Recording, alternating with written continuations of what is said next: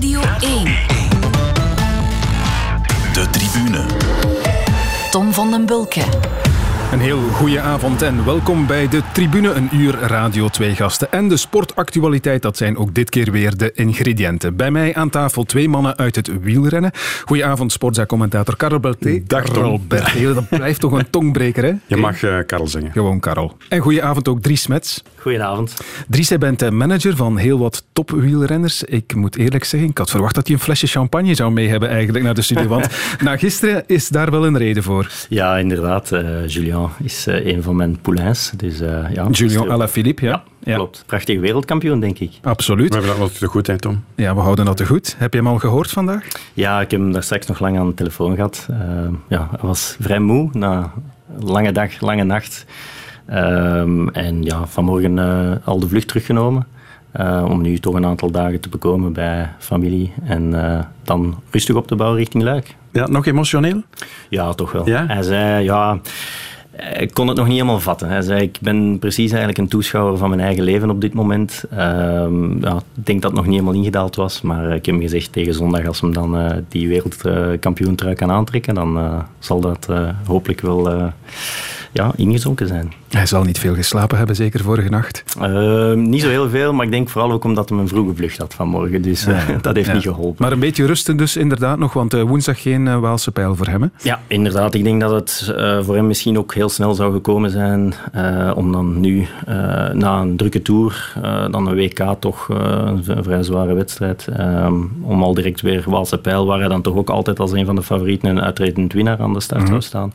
Dus hij heeft ervoor gekozen in samenspraak met de ploeg om dat niet te doen en uh, te focussen op zondag, want ja, Luik-Bastenaken-Luik is een wedstrijd die hij ook nog niet gewonnen heeft en waar dat hij toch ook, denk ik, naartoe aan het werken is. Oké, okay, straks meer over Julien Alaphilippe. Welke renners heb je nog zoal in je stal, als ik het zo mag zeggen? Want het zijn er heel wat, hè? Er zitten ook veel bekende namen tussen. Uh, ja, we werken voor, voor ja, heel wat renners. Het kantoor bestaat dan ook al, uh, al vrij lang. Uh, ik heb het vier jaar geleden overgenomen en ja, we werken ook voor ja, Greg Van Avermaet, Philippe Gilbert, uh, Tiesj Benoot, uh, Stieber Wellens, uh, Michael Matthews, ja. Heel wat, heel wat namen. Ja, Jasper Stuyven, uh, Thomas De Gendt, ja. Yves Lampaert, ja. uh, De Plus, Teuns.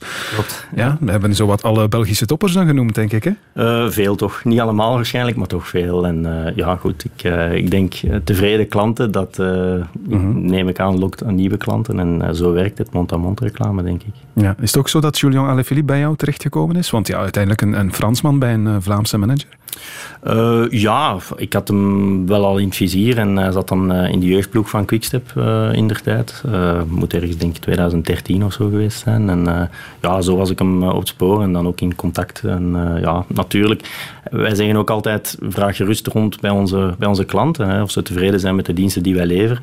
En uh, ja, als die dan natuurlijk positief zijn, uh, dan helpt dat ons om uh, nieuwe talenten te overtuigen. Mm. Hoe lang zijn jullie al samen, als ik het zo mag zeggen? Oh, ik moet eerlijk zijn, ik had het eigenlijk beter nog eens gecheckt, maar ik denk, ja, ja ondertussen is het al van twintig dertien of veertien. Ja, ik dacht dat hij zei achtste jaar Quickstep, of dat Patrick Lefebvre zei achtste jaar Quickstep. Dat zou kunnen. Zou en het zijn, was van, uh, van helemaal, eigenlijk uh, van zijn overgang van belofte naar, ja. naar prof. Dus dan zal het inderdaad acht jaar zijn ondertussen. Ja, ja. Kijk, je kent hem dus uiteraard uh, heel goed. Dat komt van pas, want we gaan het straks uitgebreid over hem hebben.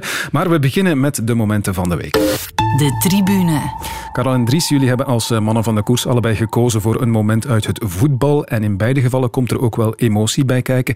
We gaan beginnen met jouw moment, Karel. Hier komt het. Dag iedereen. Ik ben hier spijtig genoeg weer al met slecht nieuws.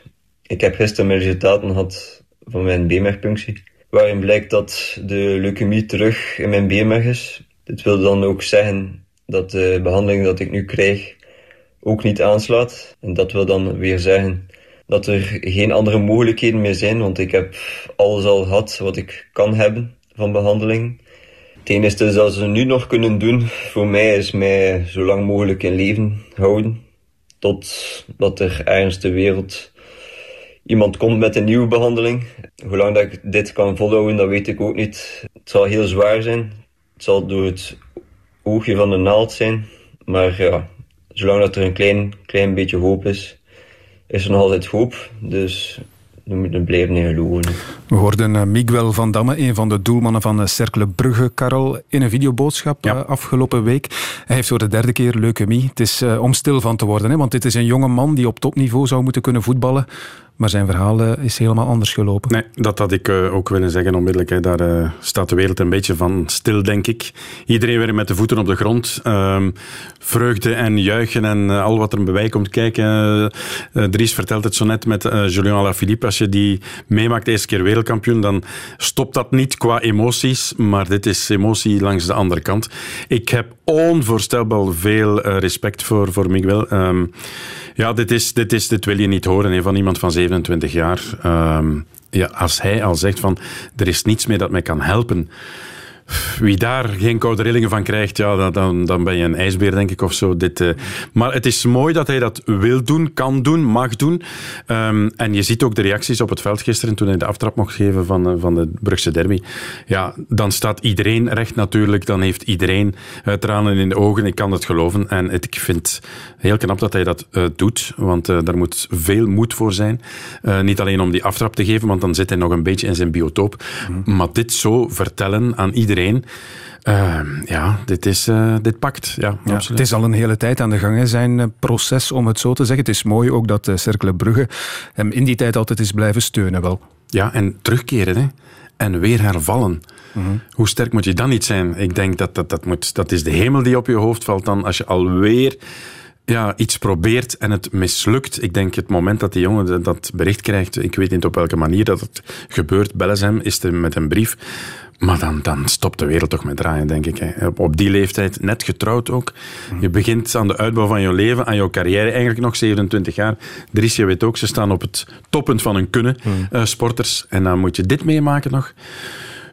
Ik hoop, ik hoop, ik hoop dat, dat, dat er inderdaad nog iemand is die hem kan helpen. Ja, Dries, jij zult wel al eens een uh, renner moeten bijstaan met, uh, ik zeg maar wat, een, een gebroken been of zo, maar dit is nog iets anders natuurlijk. Ja, ja, dit is van een heel andere orde en uh, ik denk dat het ook in schil contrast staat met ja, wat er verwacht wordt, zoals Karel zegt, van, van jonge sporters in de fleur van hun leven en, en presteren en, en allemaal hoera en, en we zien allemaal de prestaties op Strava en noem maar op en...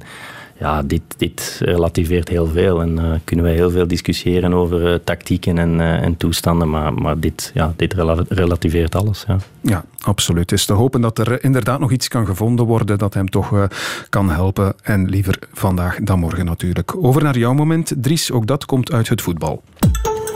Van Lerbergen loopt Lee voorbij. De voorzet, ja, die is goed. Die komt hier aan de tweede paal bij Mrapti terecht. En Mrapti nu terugleggen en Vranckx die moet scoren. Jawel, eindelijk de verdiende goal voor K V Mechelen.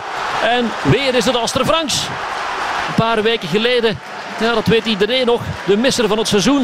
Hier tegen K V Oostende. En dit was weer een niet te missen kans. Maar deze keer...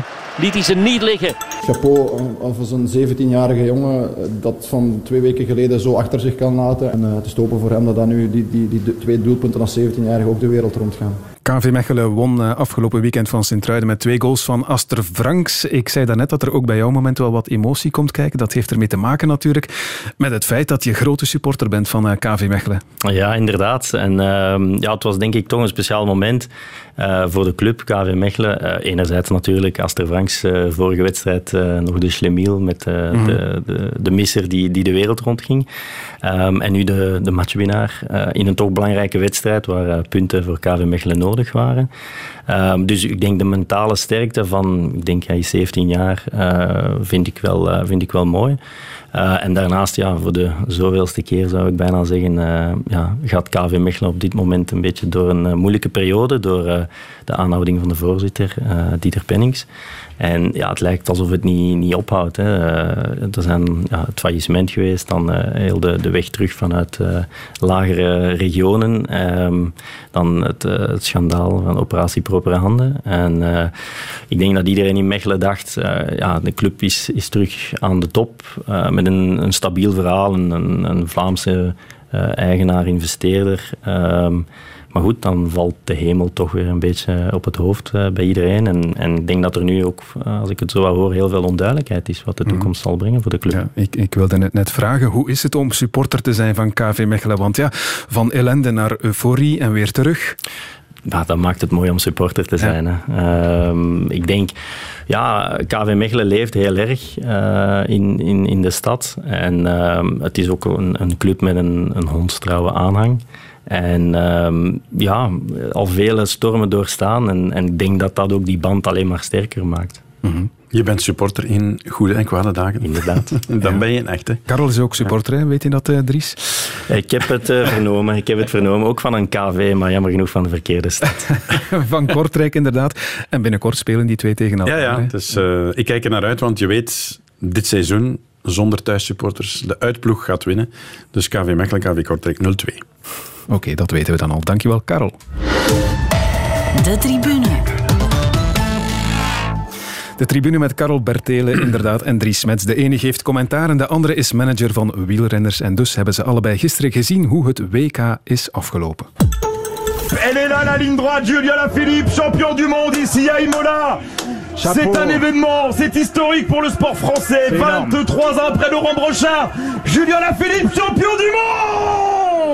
Het is een veelbesproken W K geworden met Julien Alaphilippe dus als winnaar. De eerste Fransman in drieëntwintig jaar. Karel, um, vorige dinsdag, ja. ruim een uur voor de finish van het uh, B K, heb jij me ge-sms'd om te zeggen dat Dries de Bond ja. zou winnen. Dat bleek uh-huh. nog waar te zijn ook. Uh-huh. Had je de wereldtitel van Alaphilippe ook voorspeld? Ik ga heel eerlijk zijn. Mijn twee uh, drie sterren namen waren Pogacar en Alaphilippe. En twee sterren voor Van Aert. En dan nog een paar andere.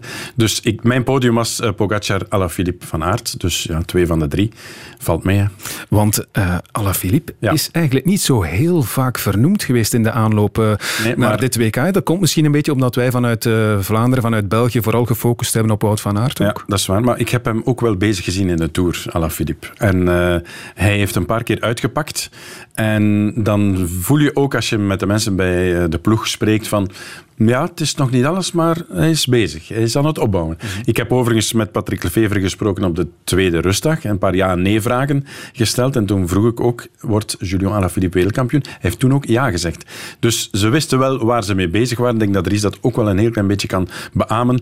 Um, dit is ook wel een parcours waarop je het kan doen. Hè. Zo'n, zo'n demarrage, je weet dat. En als hij goed is... dan is hij weg. Hè. Ja. Dries, heeft hij inderdaad misschien toch een beetje kunnen profiteren van die ja, relatieve luwte dan? Um, heeft hij die misschien ook een beetje opgezocht? Ja, ik weet dat hij inderdaad, eh, zeker de derde week van de Tour, uh, gebruikt heeft in een stukje opbouwen naar het W K. Um, en, en nadien die week, die volgde tussen Tour en, en W K... Um, bewust zich een beetje in de luwte heeft gehouden, um, op maandag al vertrokken was naar Italië om rustig het parcours te verkennen, om daar al rustig te zitten, geen, geen reizen meer te moeten doen en dergelijke. Dus ja, hij heeft inderdaad bewust die luwte gezocht. Um, en ik denk, ja, natuurlijk was er heel veel te doen rond Wout van Aert, uh, Pogacar, uh, Roglic. Um, en ik denk dat hij dat niet erg vond om uh, toch een klein beetje vergeten te worden. Maar goed, uiteindelijk, de koers uh, was heel eerlijk, denk ik, op het moment dat hij gaat. Uh, kon niemand hem volgen. Uh, het was een parcours dat op dat vlak denk ik op zijn maat was en hij heeft het perfect uitgevoerd. Ja, wat wist jij op voorhand van hem um, in de aanloop, de laatste rechte lijn naar dit W K? Hij, hij zat recht mee in zijn hoofd, hè, sowieso. Ja, ik, ik weet... dat ook merken? Ja, hij had mij ook aangegeven, bewust van... Ik wil nu inderdaad een beetje uit de schijnwerpers blijven. Het is niet nodig om extra druk te gaan creëren, om, om uh, naar interviews en dergelijke uh, dat allemaal te gaan opzoeken. Dus hij heeft dat ook bewust uh, gedaan. En ik vind dat ook heel verstandig. Ik denk dat het ook uh, uh, iets is dat hij in de loop der jaren geleerd heeft met de ervaring om... Uh, te weten wanneer je zo'n dingen kan doen en, en wanneer het misschien minder belangrijk is om, uh, om te focussen. Mm. Onze focus, uh, of toch die van de Belgische journalisten, lag vooral op die van uh, Wout van Aert, ja, Karel. Terecht, um, terecht, terecht denk, denk ik ook. Het is lang geleden was, dat we met zo'n favoriet nog vertrokken waren. Was, um, was ook zeer goed, maar het komt dan aan op die, op die klim ja. die, die net de stijl is, denk ik. Hè? Ja, en dan denk ik, en dan als we eventjes wetenschappelijk is die wat per kilogram, ja oké, okay, het scheelt tien kilogram, denk ik. Uh, dat is logisch. Ik vond het een hele logische koers ook. Mm. Een afvallingskoers. Uh, al die kilometers die gereden zijn, vergeet dat niet. Hè. Dat speelt allemaal. Op de lange duur kom je wel jezelf tegen. En was het uiteindelijk man tegen man. En wat de Belgen gedaan hebben, ze hebben Van Aert afgezet waar hij moest zitten. En hij zat in het wiel van Alaphilippe. En Alaphilippe is vertrokken en hij kon niet mee. En zo eerlijk was hij toen ook om dat te zeggen. Dus ik denk niet dat daar... Op dat vlak was het een, een heel eerlijke koers, ja. Ja, tuurlijk. En ik denk dat hij ook voelde, en hij zei mij dat ook uh, toen ik hem daar straks nog sprak, uh, hij voelde ook van, nu moet ik alles, alles erin gooien. Uh, het is, het is, dit is mijn moment, ik ga en, en nu ga ik, wat was het, dertien kilometer afzien. Mm-hmm. En, en alles of niks. En het is een uh, goede daler. Het is een goede daler, dus dat was ook in zijn voordeel. Hè. Vrij technische Absoluut. afdaling. En dan, en dan, hij zei wel, ja, goed, nadien volgt dan wel dat stuk met die brede wegen op het Absoluut. circuit. Ze zien mij rijden, er ja, stond ja. redelijk wat wind. Dus hij zei, ja, daar uh, voelde ik wel dat ik nog uh, even moest, uh, moest blijven volhouden. Maar goed, dan op een, een kleine vijfhonderd van de meet uh, voelde hij dat binnen was. En ik denk dat hij het perfect heeft uitgevoerd. En, en ook de voorbereiding perfect ja. was achteraf gezien. Het moment van zijn demarrage was echt inderdaad... Dat was alles geven. Hè. Die verbetenheid op zijn gezicht. Hij gooide echt alles in de strijd. Dat, dat is waar. Ja, ja en dat, dat, dat is denk ik een beetje een, een, een samenkomen van uh, een aantal factoren. Van het feit dat hij daar zo lang naartoe uh, geleefd heeft. Ook uh, normaal gezien was het W K in Zwitserland. Een parcours dat in theorie voor hem te zwaar zou geweest zijn. Zoals in Innsbruck twee jaar geleden. Op het moment dat dan blijkt dat het het parcours in, in Imola is... Uh, ja, dan heeft hij denk ik ook wel gezien van echt op zijn maat. Uh, de weersomstandigheden waren goed voor hem. Uh, als, het, als het te koud is, is het ook niet, niet, niet ideaal zoals vorig jaar in Yorkshire. Dus ik denk dat de sterren goed stonden. En ja, goed, hij heeft het perfect uitgevoerd. Verdiende en mooie wereldkampioen. Ik denk dat iedereen het daarover eens was. Nu, er was wel een uh, fel besproken thema meteen na de koers en dat had hiermee te maken. Ik vond het wel een beetje jammer dat er zoveel commotie rond was, want... Uh Allee, uh, Primoz heeft echt uh, zijn best gedaan en uh, ik weet niet hoe dat is overgekomen op tv, maar uh, ja, ik heb het zelf op de eerste rij kunnen zien, dus ik denk dat ik daar zelf vooral het best over kan oordelen. En Primoz was gewoon, uh, ja, zat denk ik zoals heel die groepen uh, op de limiet, want uh, anders hadden we wel meegezeten met Julien. Ik denk dat iedereen wist dat, ze, dat we moesten mee zijn, maar dat het gewoon uh, van niet beter kunnen was. En ik mag ook niet vergeten dat na zeven uur koers niet altijd een kwestie is van willen, maar ook uh, van kunnen. Wout van Aert over Primoz Roglic en de rol die hij al dan niet gespeeld heeft voor zijn ploegmaat, dus voor Wout van Aert. Wat is jullie mening? Dries, ik ga bij jou beginnen. Wel, ik, ik vind het voor eerst dat, dat de reactie van Wout heel eerlijk is. En ik denk dat dat, dat is um, de juiste vaststelling. En goed, media natuurlijk maken daar dan graag een groter verhaal van. Um, van eh, Roglic had hij moeten meer doen, uh, maar zoals Wout zegt, hij moet ook kunnen enzovoort. Dus um, ik, ik denk dat het ook een beetje eigen is aan een W K, omdat een W K toch een vreemd gegeven is. Landenteams, um, ze rijden driehonderdvierenzestig dagen per jaar in merkenteams en die ene dag ineens gaat het in landenteams. Ik denk dat dat altijd tot discussie zal leiden. En, en, en kijk naar Dries Devenyns, die bewust zijn selectie weigert, omdat hij beseft, ik kom misschien in een positie dat ik achter Julien Alaphilippe moet gaan rijden, terwijl hij, ik zou bijna zeggen, een tweede vader is voor Julien. Een heel jaar in dienst rijdt van Julien, met hem op de kamer ligt. Dus hij heeft eigenlijk dat probleem een stuk ge- geanticipeerd. En goed, ja, hier doet die discussie zich dan voor, uh, in verband met Roglic en, uh, en Wout van Aert. Maar ik vind het persoonlijk een non-discussie. Um, ik denk, zoals Wout aangeeft in zijn reactie, het was een heel eerlijke koers. En ik denk dat we daar niks meer achter moeten mm-hmm. zoeken. Mm-hmm. Een non-discussie, zeg je, Karel. Wat vind jij? Wel, het gebeurt niet vaak, maar ik heb hier nu niets aan toe te voegen. Ik ben echt waar, die ja. quote van Wout zet iedereen weer op zijn plaats. Zo is het. Ik was erbij, want als hij wil, maakt hij zich boos. En hij zegt, jongens, jullie weten dat niet. Wij voelen onze benen en wij rijden daar. En ik heb met Roglic gesproken. Oké, okay, dit was het. Hij kon niet meer. Mm-hmm. Ik, ik, ik weet ook niet waarom Roglic daar zou moeten werken voor Van Aert. Ja, die ene de link dag... wordt snel gerecht naar de Ronde van Frankrijk natuurlijk. Natuurlijk, dat weet ik. Maar die dag rijdt Roglic voor Slovenië ja. en rijdt Wout van Aert voor België. Dus eigenlijk mag um, Roglic op dat moment ook niks doen voor, voor, voor Wout. Maar goed, dat is dus die rariteit van te rijden in landenteams. Ja, en dan gaan er een aantal dingen, belangen door elkaar heen uh, uh, gaan. Wat eigenlijk, ja, wat eigenlijk niet nodig is. Ja. En het punt is ook, het verschil was gemaakt. Mocht Wout nu geklopt geweest zijn door Alaphilippe in een sprint, waar Roglic bijvoorbeeld niets doet of niet aantrekt, je zou meer discussie kunnen krijgen. Ik vind nu dat Wout op zijn waarde geklopt is en hij weet dat ook wel. Mm-hmm. En dat zilver is fantastisch. Hè. Laat ons alsjeblieft mm-hmm. daar ook eens over duidelijk zijn. Twee keer zilver op een W K, ga ze maar zoeken. Hè.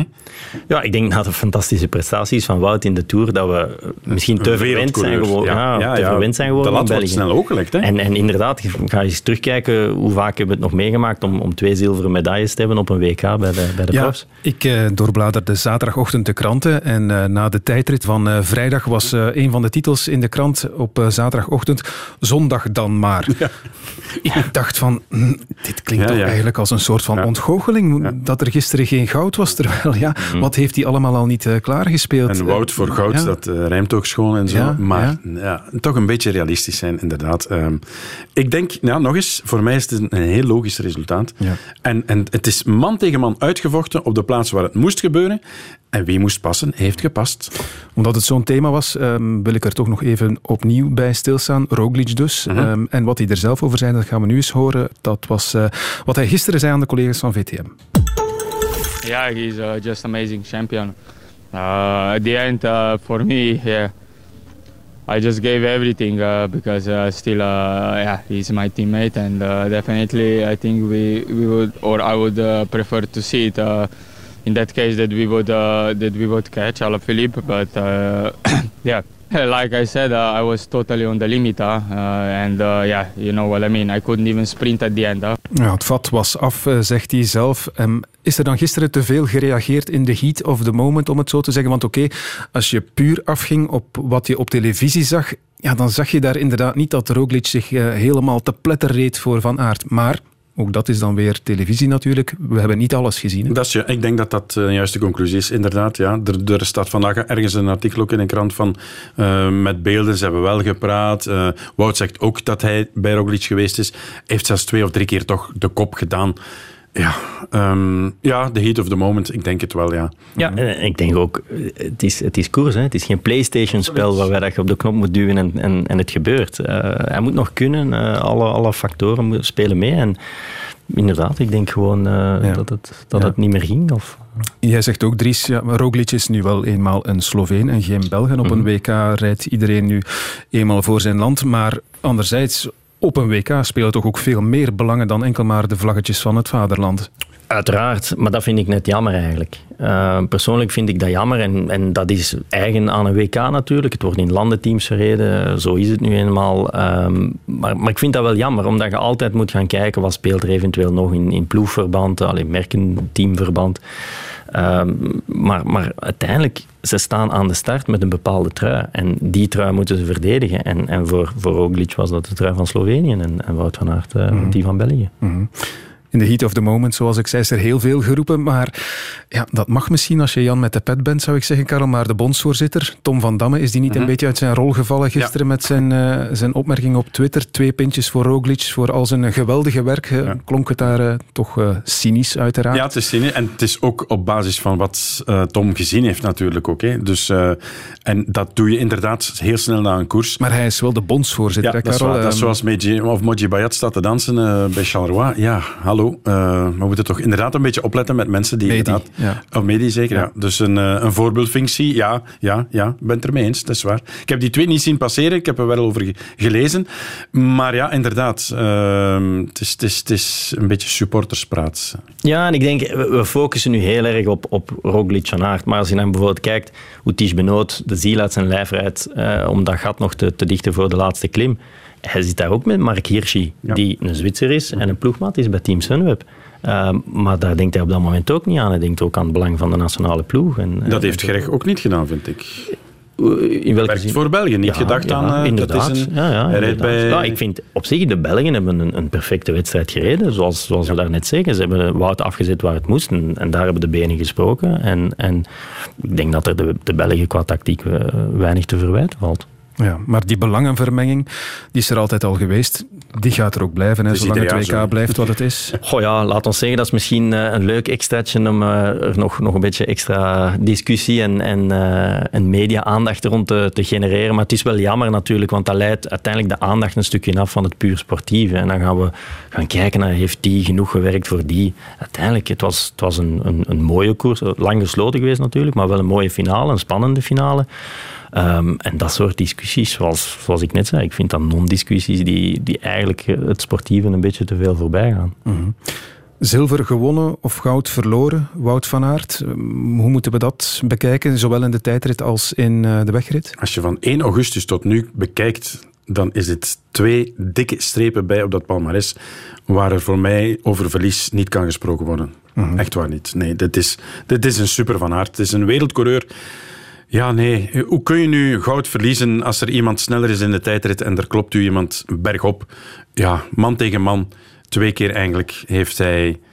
is hij tweede beste. Ja, en, en als je kijkt waar hij al sinds de herstart van het seizoen, sinds één augustus, uh, inderdaad, wat hem al allemaal gedaan heeft en bewezen heeft, is het oh, fantastisch. We zijn twee dikke maanden verder. En, uh, Na en hij de validatie, no- hè, jongens. Inderdaad. En hij, vergeten, doet nog mee. hij doet nog mee voor een overwinning op een, op een, op een W K van bijna tweehonderdzeventig kilometer met, met vierduizend vierhonderd hoogtemeters. Dat is, dat is inderdaad een fantastische prestatie. En ik denk dat we soms ook nog vergeten dat hij nog jong is en dat hij nog veel kansen gaat krijgen. Uh, het was niet nu dat het alles of niks was. Hij ja. gaat, gaat nog kansen krijgen.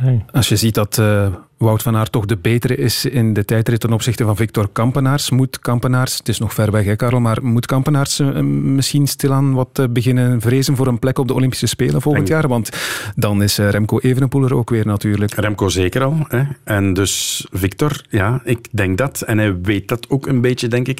Ik vind het verschrikkelijk jammer, want wat hij gedaan heeft in het tijdrijden, dat toch op de kaart gezet, dat werelduurrecord blijft een herinnering voor Ja, voor ons, tot, totdat er iemand anders dat gaat breken. Dat was fenomenaal, echt waar. Maar sindsdien heeft hij op die tijdritten niet meer dat getoond. Vind ik een beetje raar. Hij legt zichzelf ook heel veel druk op, is zodanig minutieus in de voorbereiding, dat hij, denk ik, er af en toe een beetje overgaat. Mm-hmm. En... Ja, en dat resulteert niet meer in de resultaten. En dat vind ik een beetje jammer. Want in tegenstelling tot uh, Van Aert heeft uh, Campenaerts zich eigenlijk wel helemaal kunnen focussen ja? op deze tijdrit totaal, op het W K. Totaal, dat ja. bedoel ik. En misschien gaat hij daar iets te ver in, dat op hoogte slapen, op hele hoge hoogte gaan slapen. Is dat allemaal wel nodig? En ja, het is zo'n freak. En ik bedoel dat super positief. Maar ja, het is misschien een beetje te veel. Is hij dan nu een... mindere tijdrijder dan, dan een tijd geleden? Zou je zo ver durven gaan om dat zo te zeggen? Als je puur op de resultaten afgaat, ja, ja, ja, ja, ja. Dus ja. hij komt niet meer in de buurt van een podium. Brons twee dat jaar geleden jammer. Op het W K. Ja, ja, ja, ja, ja, ja. Dus ja, mm-hmm. ik, uh, ik weet niet. Misschien een reset is doen, denk ik, bij Victor. En, en ja, hij komt natuurlijk nog in aanmerking voor uh, de Spelen, maar uh, tegen Remco en Wout, als die er zich alle twee op toeleggen, het gaat niet makkelijk zijn. Nee. Hij is niet een van jouw renners, hè, dacht ik, nee. Victor. Nee, nee. Spreek vrij uit. Nee, maar ik, ik denk... Dit, misschien ook een stukje, er is ook een, een beetje een nieuwe generatie. We spreken over Wout, we spreken over Remco, er zijn er nog, eh, Pogacar, noem maar op. Er is ook een, een nieuwe generatie, maar ik denk wel dat het de verdiensten is inderdaad van, van Victor, dat hij het, het tijdrijden als discipline in België serieus terug op de kaart heeft gezet. Uh, ik denk vijf, zes jaar geleden dan zouden we al heel blij geweest zijn met een top tien plaats. En nu zijn we teleurgesteld met zilver. En ik denk dat dat voor een groot deel ook de verdienste van, van Victor is. Dus um, in die zin heeft hij daar zeker een waarde in. En goed, ja, de Olympische Spelen volgend jaar is nog heel ver weg. Um, als ze al doorgaan. Als ze al doorgaan, inderdaad. Um, dat is nog ver weg, dus ik, ik denk uh, sowieso, ze gaan zich allemaal terug opnieuw moeten bewijzen. En, uh, en dan zullen we wel zien wie de selectie haalt. Oké, okay. En terwijl we aan het praten zijn, zie ik dat de discussie Roglic van Aert op Twitter nog altijd blijft leven. Zullen we gewoon besluiten dat we Primoz Roglic blijven in de armen sluiten? Wat mij betreft wel, ja. Nou, ik heb er ook geen probleem mee. Voilà. De Tribune. Radio één. Het is hier al gezegd bij ons aan de tafel Dries Smets en dat is de manager van de nieuwe wereldkampioen Julien Alaphilippe. Just talk us through your emotions right now. Uh, for for this moment, it's uh, it's really hard for me to to say something. I just want to to say thank you to all the all my teammates who really believe uh, on me today. It was a dream of my career, you know. I just did a. It was, it's a just a dream day for me. En toen kreeg je het moeilijke tranen in de ogen. Um, wat Iedereen denkt, of zeggen ja, eerst, ja, waarom ja. laat ze die jongen nu niet in het Frans reageren? Heeft hij ook gedaan. Ze hebben de eerste, daarna, vra- eerste twee vragen wel in het Engels en daarna in het Frans. Je bent ja. wereldkampioen. Sagan heeft een paar jaar geleden daar ook eens iets beginnen uit zijn bot te slaan van uh, de world peace en zo. Die wist ook niet meer. Ja, oké, okay, ik kan het niet in het Slovaak zeggen, maar hij spreekt heel nee. goed Italiaans. Dat zouden ze toch moeten weten. Bij zo'n eerste reactie voor de hele wereld, laat de jongen alstublieft in het Frans praten. Het zijn de regels, vrees ik, hè, Karel. Ja, het zou kunnen, maar... Allee. Ja. In elk geval, hij, hij was emotioneel. Hè. Dries, hoe ken jij hem eigenlijk persoonlijk? Is hij inderdaad een emotioneel type? Ja, ja ik denk dat hij een, een emotioneel type is die altijd overal zijn volledige hart inlegt en zijn ziel. En, uh, en, en ja, hier ook. Zoals hij zelf zegt, het is altijd een droom geweest. Hè. Hij werkt er zo naartoe. Er is de, ik denk dat we ook niet mogen onderschatten de druk die bij zo'n, bij zo'n jongens altijd... Uh, komt kijken. Want het is altijd gemakkelijk gezegd van, van buitenaf, van de ploeg, van, van de media en noem maar op. Van eh, ah, succes en eh, zie dat je wint. Uh, dat is allemaal gemakkelijk ge- ge- gezegd, maar het moet ook allemaal lukken. Ja. En, en ja, ik denk, natuurlijk speelt er het overlijden van zijn vader uh, heel wat zaken. Hè. Hij, heeft, hij heeft ook moeilijke momenten gekend. Uh. Hij heeft ook een nieuwe vriendin sinds zijn ja. tijd, Marion Rousse. Ja. Speelt ook allemaal mee, denk ja. ik. Hè. In, in, in het privéleven natuurlijk, dat neem je mee op de fiets. Ja, ik denk, dat, dat, dan, dan neemt hij allemaal mee. En ik denk... Op zich, um, de, de, de coronaperiode, de lockdown, um, heeft, hij, heeft hij drie maanden in lockdown gezeten in Andorra, waar hij woont. En uh, ik denk dat, hij, dat dat voor hem ook goed geweest is, na een aantal heel drukke jaren, waar dat het seizoen nog maar amper gedaan was en het was alweer een nieuw seizoen. En um, ik denk dat dat voor hem ook goed geweest is mentaal. Uh, hij was dan inderdaad ook uh, pas in een nieuwe relatie met Marion Rousse. Um, in die periode is dan ook, ook zijn, zijn vader overleden. En ik denk dat dat... Uh, allemaal een beetje mee heeft meegespeeld, hem ook veel motivatie gegeven. En, en ja, zo is hij. Als, als Julien iets doet, is het honderd tien procent. En um, dat, dat is ook op een emotioneel vlak zo. En ja, vandaar denk ik ook zijn reactie gisteren. En, um, zoals Patrick ook zei, hè, na de finish, hè, ben je fier op mij. En de, mm-hmm. Dat zegt hij tegen mij ook altijd. Ja. Hè. Ik heb ah. ervan genoten om mij, om mij te zien ja, presteren en ja. winnen. En, en uh, zij de fier op mij. En, ja, dat is, dat is de mens Julien Alaphilippe die, die iedereen plezier wil geven en die iedereen voldoening wil geven. Hoeveel speelvogel is hij nog? Want er doen toch af en toe verhalen de ronde van... Ja, hij wil het wel eens allemaal... laten passeren en zich amuseren. Ja, die, die verhalen storen mij soms wel. Omdat het is, denk ik, voor een buitenstaander gemakkelijk om zoiets te zeggen. En, en om zoiets te insinueren. En uiteraard, hij heeft zijn, zijn, zijn jonge jaren gehad. Ik denk dat daar al heel veel uh, van veranderd is. Uh, zijn, zijn wilde haren zijn er een beetje vanaf. En ik denk onder andere die relatie met Marion. Hè, ja. Dat geeft hem een bepaalde stabiliteit nu. Maar weinig slapen en zo, laat opblijven, rondlopen. Uh, die verhalen zijn toch allemaal niet zomaar uit de lucht gegeven. Het is toch een zeer nerveus type op dat vlak. Het is een nerveus type. Het is ook een nerveus type op de fiets. Hè. Dat, dat zagen we ook gisteren. Ja. Uh, dus dat is wie hij is. Ja. Maar ik, ik uh, vind het soms wel jammer dat er daar soms ook een beetje een karikatuur van gemaakt mm-hmm. wordt. En uiteindelijk mogen we niet vergeten, het is een ongelooflijke klasbak. En als we zien wat hij al gepresteerd heeft de afgelopen jaren... Um, ik denk niet dat je dat doet door tot vier uur 's nachts in een discotheek te zitten. En dan vind ik het wel soms jammer dat daar te vaak gezegd wordt dat Julien Alaphilippe de speelvogel, de feestvierder, noem maar op. Terwijl uiteindelijk, zoals hij nu ook weer naar die twee K heeft toegeleefd, uh, ik denk dat hij een zeer ascetisch leven heeft ja. geleefd de afgelopen maanden. Um, en dan vind ik het soms wel jammer dat er altijd opnieuw wordt teruggekomen. Op en, dat en toch blijf je die verhalen uh, horen, uh, Dries. Dat is wel zo, want ik, persoonlijk heb, hebben ze mij ook bereikt. Uh, kloppen ze, dat is weer een heel ander verhaal natuurlijk. Maar uh, er waren verhalen nu van afgelopen winter dat uh, Julien Alaphilippe zich niet al te goed verzorgd zou hebben. Is dat waar? Dat is een heel andere zaak natuurlijk. Maar, maar ja, ze blijven inderdaad wel komen, blijkbaar. Het is zoals ik zeg, het is een stuk een karikatuur die, die, die ook in stand wordt gehouden, denk ik. Mm-hmm. Uh, door, door media, door whatever. Um, maar ik denk de resultaten spreken voor zich. En in het hedendaags wielrennen denk ik niet dat je je dat kunt permitteren om, om een liederlijk leven te leiden en dan toch nog zo te presteren. Uh, drie weken Tour de France, de week nadien uh, die twee K op die manier rijden. Ik denk dat dat, uh, dat dat niet zou kunnen als, dat, als al die verhalen zouden kloppen. Ja, wat, wat Karel ook al zei, de indruk die wij hebben van hem, wij kennen hem niet persoonlijk natuurlijk, is, is iemand die zeer nerveus is, A D H D-typen ja. en zo. Hoe, hoe ervaar jij dat in persoonlijk contact?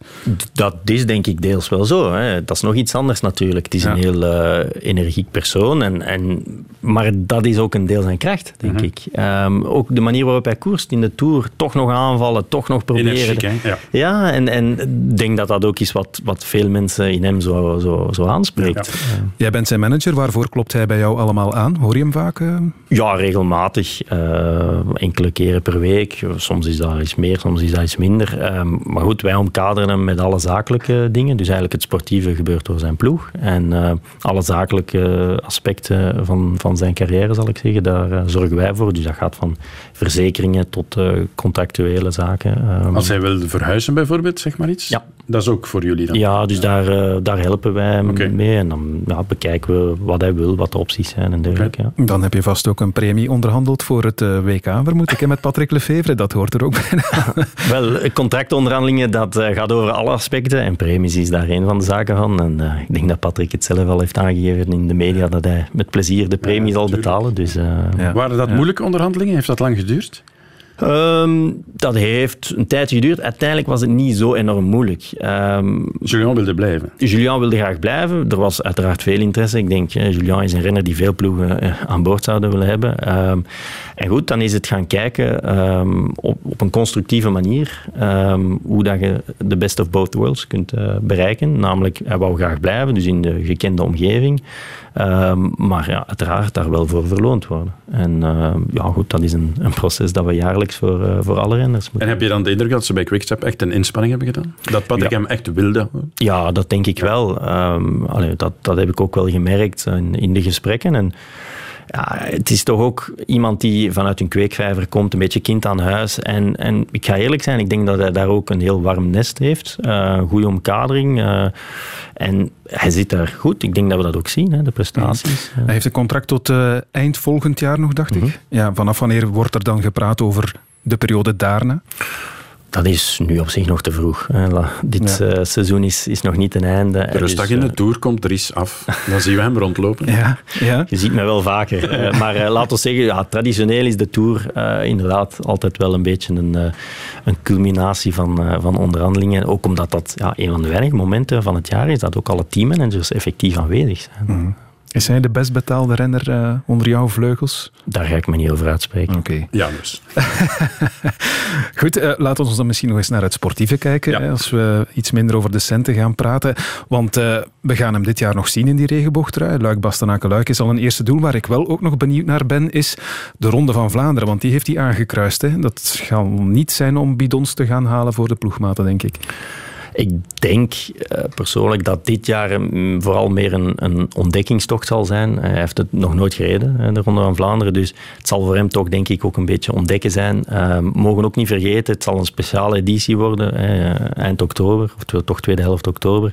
Waarschijnlijk slecht weer, uh, noem maar op. En zeker voor iemand dan met weinig parcourskennis, weinig ervaring op, uh, op kassei. Klassiekers, denk ik dat, het, dat we daar toch niet te veel mogen verwachten van hem. Nee, maar, maar als hij er nog bij is, Karel, hè, die, die Paterberg ja, ja, ja, helemaal ja, ja, op het einde, ja, ja. stel dat hij daar weer zit met Van Aert ja. en, en eventueel nog anderen, ja, dat ligt hem toch wel ongetwijfeld weer, die Paterberg. Maar de vraag ook, is, zit hij er dan nog voilà, natuurlijk?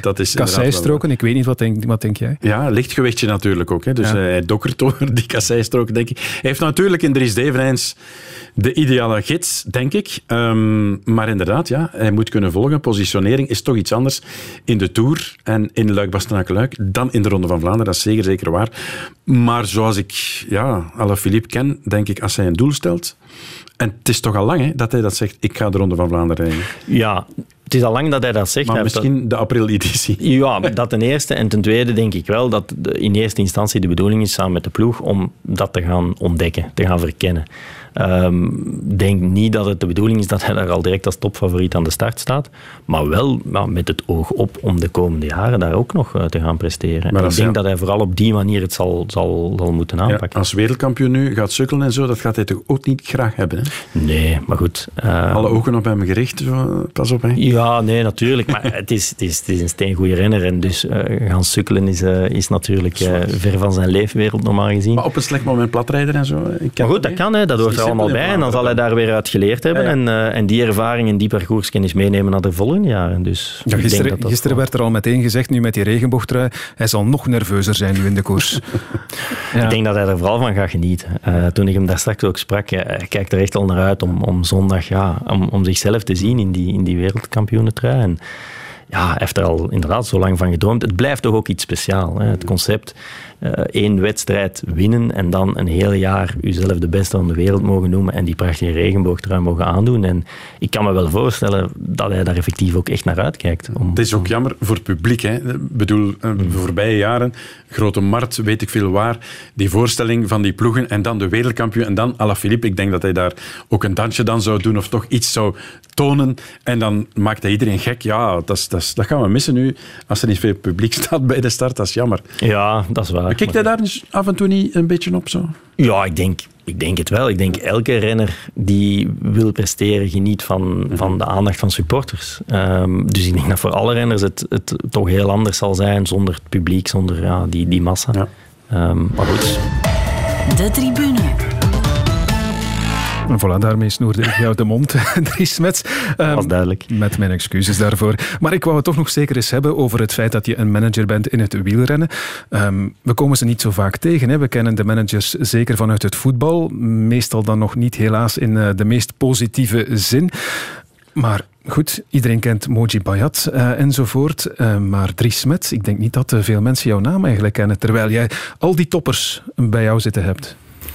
Goed. Het is toch een andere wereld, denk ik dan? Ja, het is een andere wereld. Het ligt misschien ook een beetje aan mijn persoonlijkheid, dat ik de aandacht niet, niet opzoek. Um, maar het is ook een heel andere wereld. Hè. Er zijn een aantal aspecten die heel verschillend zijn. Um, het businessmodel van het wielrennen is totaal anders dan het businessmodel van het voetbal. Um, het is een veel kleinere wereld, daar moet ook eerlijk in zijn. Uh, er gaat een pak minder geld in om. Um, dus dat zijn allemaal zaken die het natuurlijk heel verschillend maken. Uh, wat wel gelijk aardig is dat wij natuurlijk contracten onderhandelen. Wij, wij onderhandelen de contracten voor onze renners en, en wij moeten hun daar zo goed mogelijk in bijstaan en, en dat voor hun proberen maximaliseren. Um, en dat is ja, inherent aan de functie van, van makelaar. Mm-hmm. Um, mm-hmm. Dus ja, goed. Ik denk, ik vind het altijd wel jammer dat, dat sportmakelaars in het algemeen dan door, ja, eigenlijk door, door, door de reputatie van, van voetbalmakelaars, en daar wil ik ook duidelijk in zijn, van enkele. Hè, want ik, ik ken er ook uh, die, die volgens mij zeer goed en zeer correct werken. Maar het systeem in het voetbal is zo opgebouwd met Uh, zware transfersommen, met het systeem waarbij de club de makelaar betaalt en niet de speler de makelaar betaalt. En dat zijn allemaal zaken die, die natuurlijk de deur openzetten voor, voor misbruiken. En ja, dat is wat ja. we inderdaad zien. En dat, dat is in het wielrennen niet. Um, daar gaat het er proper aan toe allemaal? Ja, bij ons is de relatie eigenlijk heel, heel simpel. Ik werk voor mijn renner en de renner vergoedt mij daarvoor. Uh, een, een percentage op, op het contract dat ik voor hem uh, kan, kan onderhandelen. Ja. Uh, ik denk dat dat een zeer gezonde arbeidsrelatie is op dat vlak. Uh, hoe meer ik voor hem er kan uitkijken, hoe beter voor hem en hoe beter voor mij. In het voetbal is het zo, ja, aan tafel gaan zitten met een, een, een teammanager of een clubmanager uh, en dan uh, over transfersommen moeten onderhandelen waarvan dan een deel naar de makelaar moet gaan en dan hoor ik verhalen van zaken die dan nog moeten terugbetaald worden en dergelijke. Dat durf ik wel zeggen. Dat is überhaupt niet aan de orde in het wielrennen. Um, mm. Omdat het systeem er zich niet toe leent, omdat er ook gewoon niet zoveel geld in omgaat uh, en omdat het ook een kleine wereld is. We mogen niet vergeten, we spreken over uh, afgerond vijfentwintig ploegen.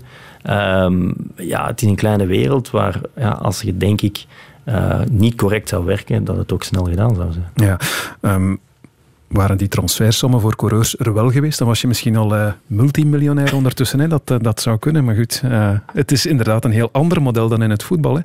Qua salarissen, um, vraag ik me af, je gaat ons niet vertellen wie nu de grootverdiener is in het uh, peloton of uh, van jouw renners, maar is er in het wielrennen niet een, een grote salarisongelijkheid als je alle contracten even uh, naast elkaar zou leggen, als je ziet wat een neoprof krijgt en, en een uh, Peter Sagan bijvoorbeeld? Ja, ik denk dat dat wel waar is. Uh, ik denk dat het belang van kopmannen ook altijd maar blijft toenemen. Hè. Als we gaan kijken naar uh, ja, marketing van sponsors en dergelijke, wordt nog altijd meer en meer opgehangen aan, aan die kopman en de ploeg bouwt rond de kopmannen.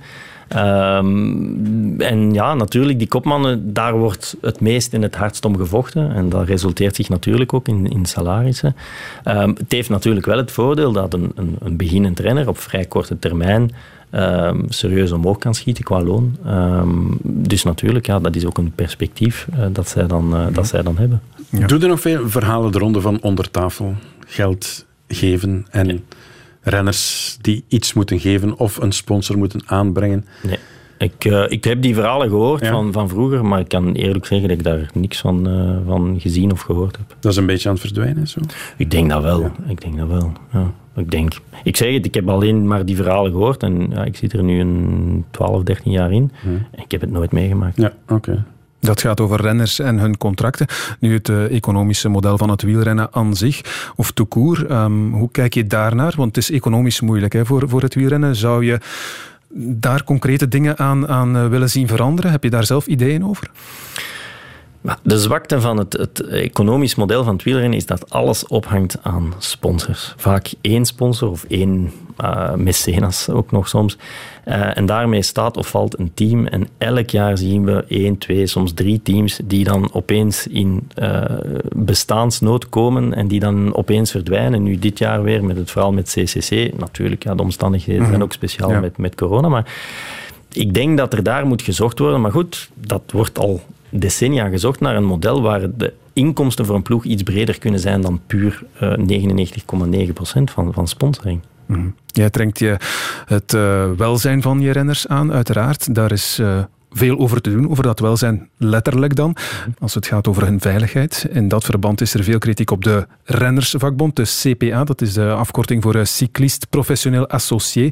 Um, die vakbond zou vooral een spreekbuis zijn van de U C I. Dat is een beetje een van de verwijten die de, die de ronde doet momenteel. En dan had je afgelopen weekend de U C I-voorzitter, Lappartient, die daarop reageerde door dat fake news te noemen. I can't accept that uh, we use some uh, uh, fake news to destabilize the, the, the, the C P A, which is clearly the case, and we have the proof of, uh, of this. Voilà, Lappartient, het was een beetje moeilijk te verstaan, maar fake news, dat hebben we zeker begrepen. Je wou er graag iets over zeggen, hè? Wel, ik vind het jammer. Uiteindelijk, de, de, de renners zijn de belangrijkste actoren in de wielersport. Zij zijn de gladiatoren in de arena die het moeten doen, die risico's nemen, noem maar op, die, de, de circusartiesten. En ik stel vast, in de jaren dat ik, dat ik de, dit beroep nu doe, dat, dat de vertegenwoordiging op het vlak van, van de vakbond ja, te weinig is, te onduidelijk is, te, ja, te machtsvermenging, noem maar op, um, hè, zoals, zoals je aangeeft, ja, een stuk afhangt van de U C I, terwijl ze eigenlijk onafhankelijk zouden moeten zijn. Mm-hmm. En eh, er zijn al in de loop der jaren pogingen geweest en nu weer zijn er, is er een, een groepering van, van een driehonderdvijftig uh, profrenners die gezegd hebben, wij willen gewoon een aantal basiszaken wijzigen. Een van de belangrijke zaken die zij willen wijzigen is een, een één renner, één stem principe. Elke renner heeft gewoon een stem in de beslissingen die de vakbond moet nemen. Op dit moment is het systeem dat uh, per, per blok gestemd wordt door een vertegenwoordiger van het land. En alle renners van die nationaliteit worden dus in blok vertegenwoordigd door één uh, persoon. En dat, dat zorgt ervoor dat renners uit kleine landen niet of nauwelijks vertegenwoordigd worden. Dat zorgt er ook voor dat ja, renners zelf geen keuze hebben, maar eigenlijk afhangen van wat hun vertegenwoordiger beslist. Volgens mij lijkt dat een heel logisch principe om gewoon ja. te zeggen, geef elke renner één stem, ongeacht nationaliteit, wat dan ook. Maar goed, dat wordt dan... Ja, uh, maar als je eigenlijk... dan Lappartient hoort, dan denk je weer van oké, okay, dit gaat uh, wellicht nergens heen. Ja, dan, dan vind ik dat wel frustrerend om inderdaad te horen dat zelfs uh, Lappartient als voorzitter van de U C I daar ja, uh, eigenlijk alles probeert... Uh, neer te sabelen en, en iedereen probeert het zwijgen op te leggen, terwijl we hier toch spreken over vertegenwoordiging van de belangrijkste actoren uit het wielrennen. Ja. En, en dat daar toch een, een heel duidelijke stem naar voren komt van, zoals ik zeg, ettelijke honderden. En het is al moeilijk om, om renners eigenlijk te groeperen. Hè. Dus het feit dat er al op korte tijd driehonderdvijftig zich daar eigenlijk voor hebben aangemeld om te zeggen, wij willen een aantal zaken veranderen. Basiszaken, geen, geen grote verandering. Maar goed, ja. Ja, dat wordt dan blijkbaar toch weer uh, neergeslagen. En dat vind ik heel jammer om vast te stellen. Ja. Moeten we dan stilaan toch denken dat die omwenteling er niet gaat komen? Ondanks de, de grotere mondigheid eh, ondertussen ook van de renners eh, ja, dat zelf. Is zeker waar, dat is zeker waar. Maar... Of gaan ze toch marionetten in het circus blijven? Het element solidariteit is, is iets dat af en toe toch te wensen overlaat hè, in, in de koers. En, en ik denk ook met Gianni Bugno is het toch ook zo van, ja, is dat dan de voorzitter? Is dat dan de man die op tafel slaat? Heeft iedereen vertrouwen in hem? Goh, ik, ik, ik weet niet of het per se moet gaan over de persoon Gianni Bugno, maar wel over het systeem daarachter. En, en dat is wel frustrerend, zoals ik zeg, om vast te stellen dat heel veel renners het gevoel hebben van wij hebben geen vertegenwoordiging, wij hebben geen stem, wij, wij worden niet geraadpleegd. Wat denk ik toch basiszaken zijn bij een, bij een vakbond. Mm-hmm. En, en dat is hier helemaal niet het geval. Ze worden niet geconsulteerd, ze, ze hebben geen stem, ze hebben geen, niks te zeggen eigenlijk. Het zijn ook jouw renners, als ik dat zo mag zeggen, die, die daarover ja, klagen eigenlijk tegen jou dan? Ja. Er zijn er, ja, er zijn er zeker die... Uh, natuurlijk, ja, sommigen zijn daar minder mee bezig, mm-hmm. uh, anderen zijn daar zeer mee bezig. Uh, Missen we niet een leider in het peloton à la Bernardino van vroeger? Zo iemand? Ik weet niet of... Ik denk dat er wel leiders zijn in het peloton, maar als je dan ziet dat elke keer opnieuw de uiteengeslagen wordt, zoals nu ook weer, waarbij Lappartient op een persconferentie de dag voor het W K het afdoet als fake news. Terwijl, ik denk dat we ondertussen wel weten dat fake news uh, toch wel een beetje een beladen term is. Ja, dat zegt veel, denk ja. ik. Ja. We hadden het al over um, ja, het moeilijke economische model van het wielrennen, maar we hadden het ook over Victor Campenaerts. En kijk, net op dit moment komt er nieuws binnen, Karel. N T T, sponsor van de ploeg ja. van uh, Victor Campenaerts, stopt ermee na dit seizoen. De ploeg was in problemen, in de Tour ja. was Bjarne Ries daar ook, en die was op zoek naar geld. Ja. Zo, zo duidelijk klonk het in de, in de Tour ook. Ja. ja. Ik, uh, ik was er al van op de hoogte, dus uh, het is op zich geen verrassing, maar het is, het is jammer om vast te stellen. Kijk, hè, N T T ook weer, mooi bedrijf, een grote Japanse... Een wereldspeler. Wereld, wereldspeler, inderdaad. En ja, uh, wat speelt daarmee? Ik weet het niet, maar natuurlijk, ja, de toekomst van een ploeg hangt dus af van de beslissing van één bedrijf die zegt, oh, we hebben het gehad met, de, met het wielrennen of, of wat dan ook. Mm-hmm. En dat is jammer, want ja, op die manier komen en gaan ploegen, is er geen stabiliteit en dat draagt natuurlijk ook... En zo zit je altijd op een onzekere basis ja. voor te borduren. Hè? En dat moet je toch ook merken bij jouw renners. Die, als die ergens kunnen tekenen voor ik zeg maar drie jaar, dan zullen ze toch heel snel geneigd zijn om dat ook te doen, denk ik dan. Ja, dat speelt mee. En, en natuurlijk, dat is ook een stuk mijn rol om dat te proberen inschatten. En ik, ik wist dit jaar C C C, ik wist ook dat N T T uh, op losse schroeven stond. Dus dan is het ook kwestie om, om dat te proberen meenemen in... in zaken die je doet. En heb ik ook heel wat van mijn renners geadviseerd om al ettelijke weken geleden uh, een beslissing te nemen. Sommige renners die misschien zeggen, ah, maar ik wil nog wachten op de klassiekers om daar iets te laten zien. Maar ik heb gezegd, doe dat niet.